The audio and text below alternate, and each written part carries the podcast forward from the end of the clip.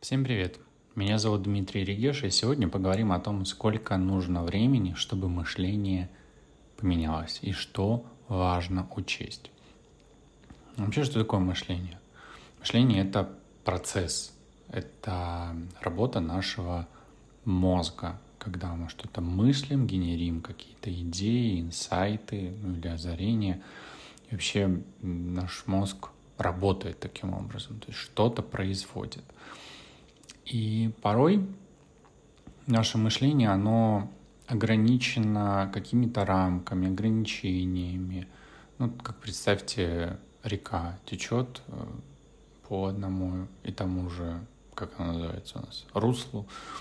И если начать менять э, береговую линию, то река может стать как более полноводней, так и растечься, так и поменять э, свой маршрут.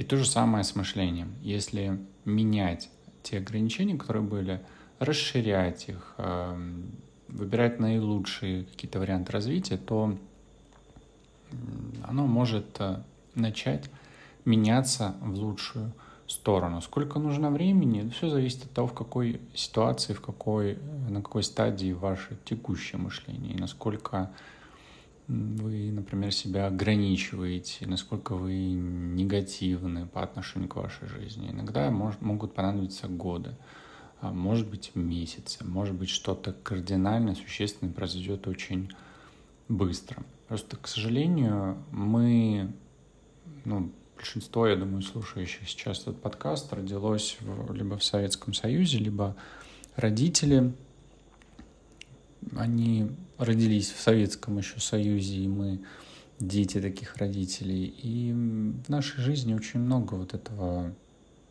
как дела, не очень, или плохо, или не очень хорошо, или еще что-нибудь. Ну, когда нет вот этого позитива, нет жизнерадостности, и все устроится как-то не так. Кстати, сейчас я когда приводил эти примеры, я скорее больше даже говорил не очень и нехорошо, это наоборот позитивные варианты ответа на данный вопрос. Почему? Потому что очень хорошо, ненормально, это тоже лучше, чем плохо и странно или деструктивно или еще как-то. Так вот, отвечаю еще раз на вопрос, сколько нужно времени. Все зависит от вас.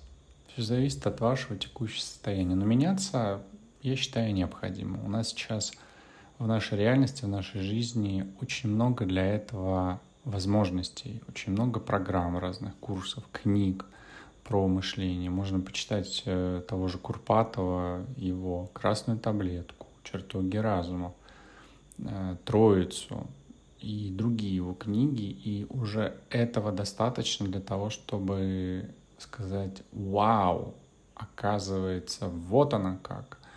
А туда, если еще добавить Джона Кеха, а если еще почитать а, какие-то другие интересные книги, где рассказывают о том, как мыслить позитивно, рационально и логично, логично в текущей жизни и реалии, то вообще можно себя поменять э, очень существенно а потом остается только ходить к специалистам для того, чтобы выкорчевывать э, те корни, которые там глубоко в вашем подсознании, и приводить к вас, вас к максимально хорошему, правильному, такому интересному, позитивному мышлению. Так что работайте над собой, делайте вашу жизнь лучше и наслаждайтесь ею. До новых встреч!